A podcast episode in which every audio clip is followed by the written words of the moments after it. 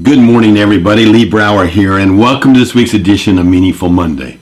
I am grateful to be here, and I am glad to be here. Where am I today? I am in Philadelphia, the city of brotherly love. And I woke up this morning thinking about how many heroes I have in my life and how blessed I am for those heroes.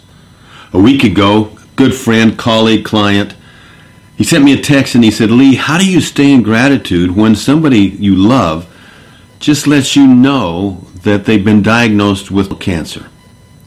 That's a tough one. That is really a tough one. You know, being grateful in times of distress is one of the toughest things that I can think of.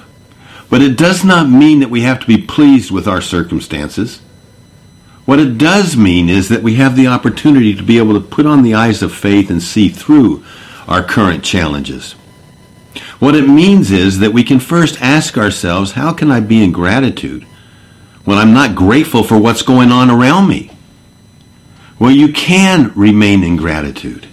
Just like you can, when, you're, when it's raining, you can think about the rainbow. Because you know that that rainbow will soon be there. And we don't have to wait for the rainbow to know that it's going to show up, do we? You know, difficult, very difficult though, to be grateful in difficult times if we limit our gratitude to the blessings that we can actually see in the moment. And that ability to see beyond is very powerful. You know, this last weekend, actually just yesterday, there was a post by Jessica Oldwyn. We call her Coconuts.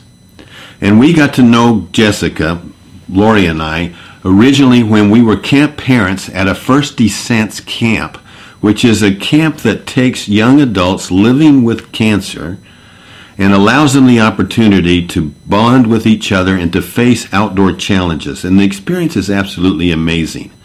And we got to know Coconuts quite well, and she's living with terminal brain cancer.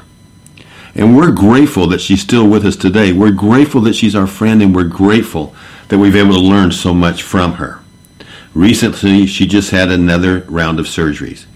And uh, when that happens, in this case, it's one of the toughest ones she's had. She has to learn how to retrain her body, learn how to retrain her speech and how to talk. And that's not easy. It's frustrating.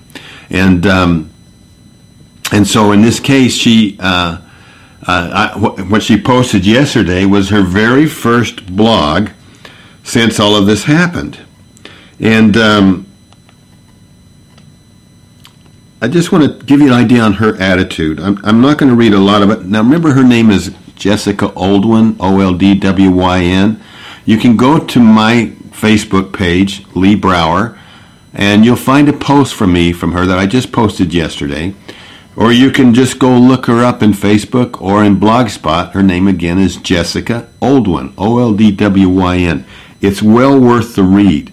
Imagine yourself now sitting down in front of a typewriter when your right side does not work. Your brain is still trying to figure out what words mean, but yet your soul and your heart are right there. It's just getting everything to come out right.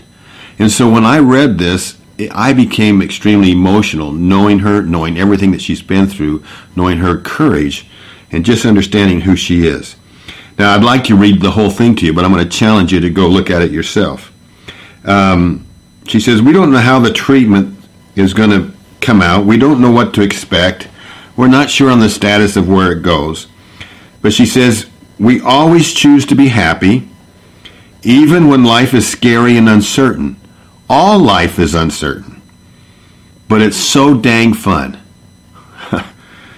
we choose joy and gratitude and laughter.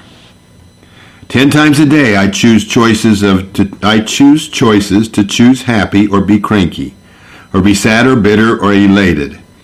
But I see no joy in being wasting time, even in sadness. We try to give grace, hugs, thanks all the time. No thing is too small. This journey is clearly dufty, not sure what she meant, but I love it too the challenge, the exploration, and the beauty. She's not grateful for this experience, I guarantee you, but she's grateful in this experience.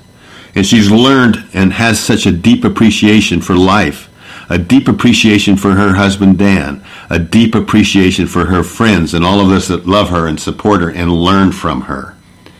You know, life isn't about navigating smooth seas.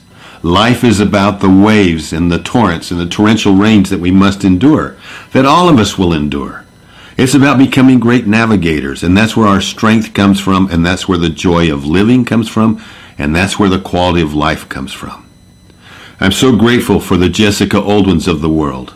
I'm so grateful for the heroes that continue to teach me how to love life and to be able to find, to be able to look beyond the challenges and be able to see the rainbows. The choice is ours. We can limit our gratitude and limit it to only the gratitude that we can see in the moment, or to think for one second that it's only those things that we're grateful for. Or we can learn to be grateful in and to be able to see the rainbows even when we're in the middle of the storm. Have a wonderful week. Thank you for being with me. Make it meaningful. Go see, go look up Jessica Oldwyn. I'd like you to do that. I'll talk to you next week. Bye bye.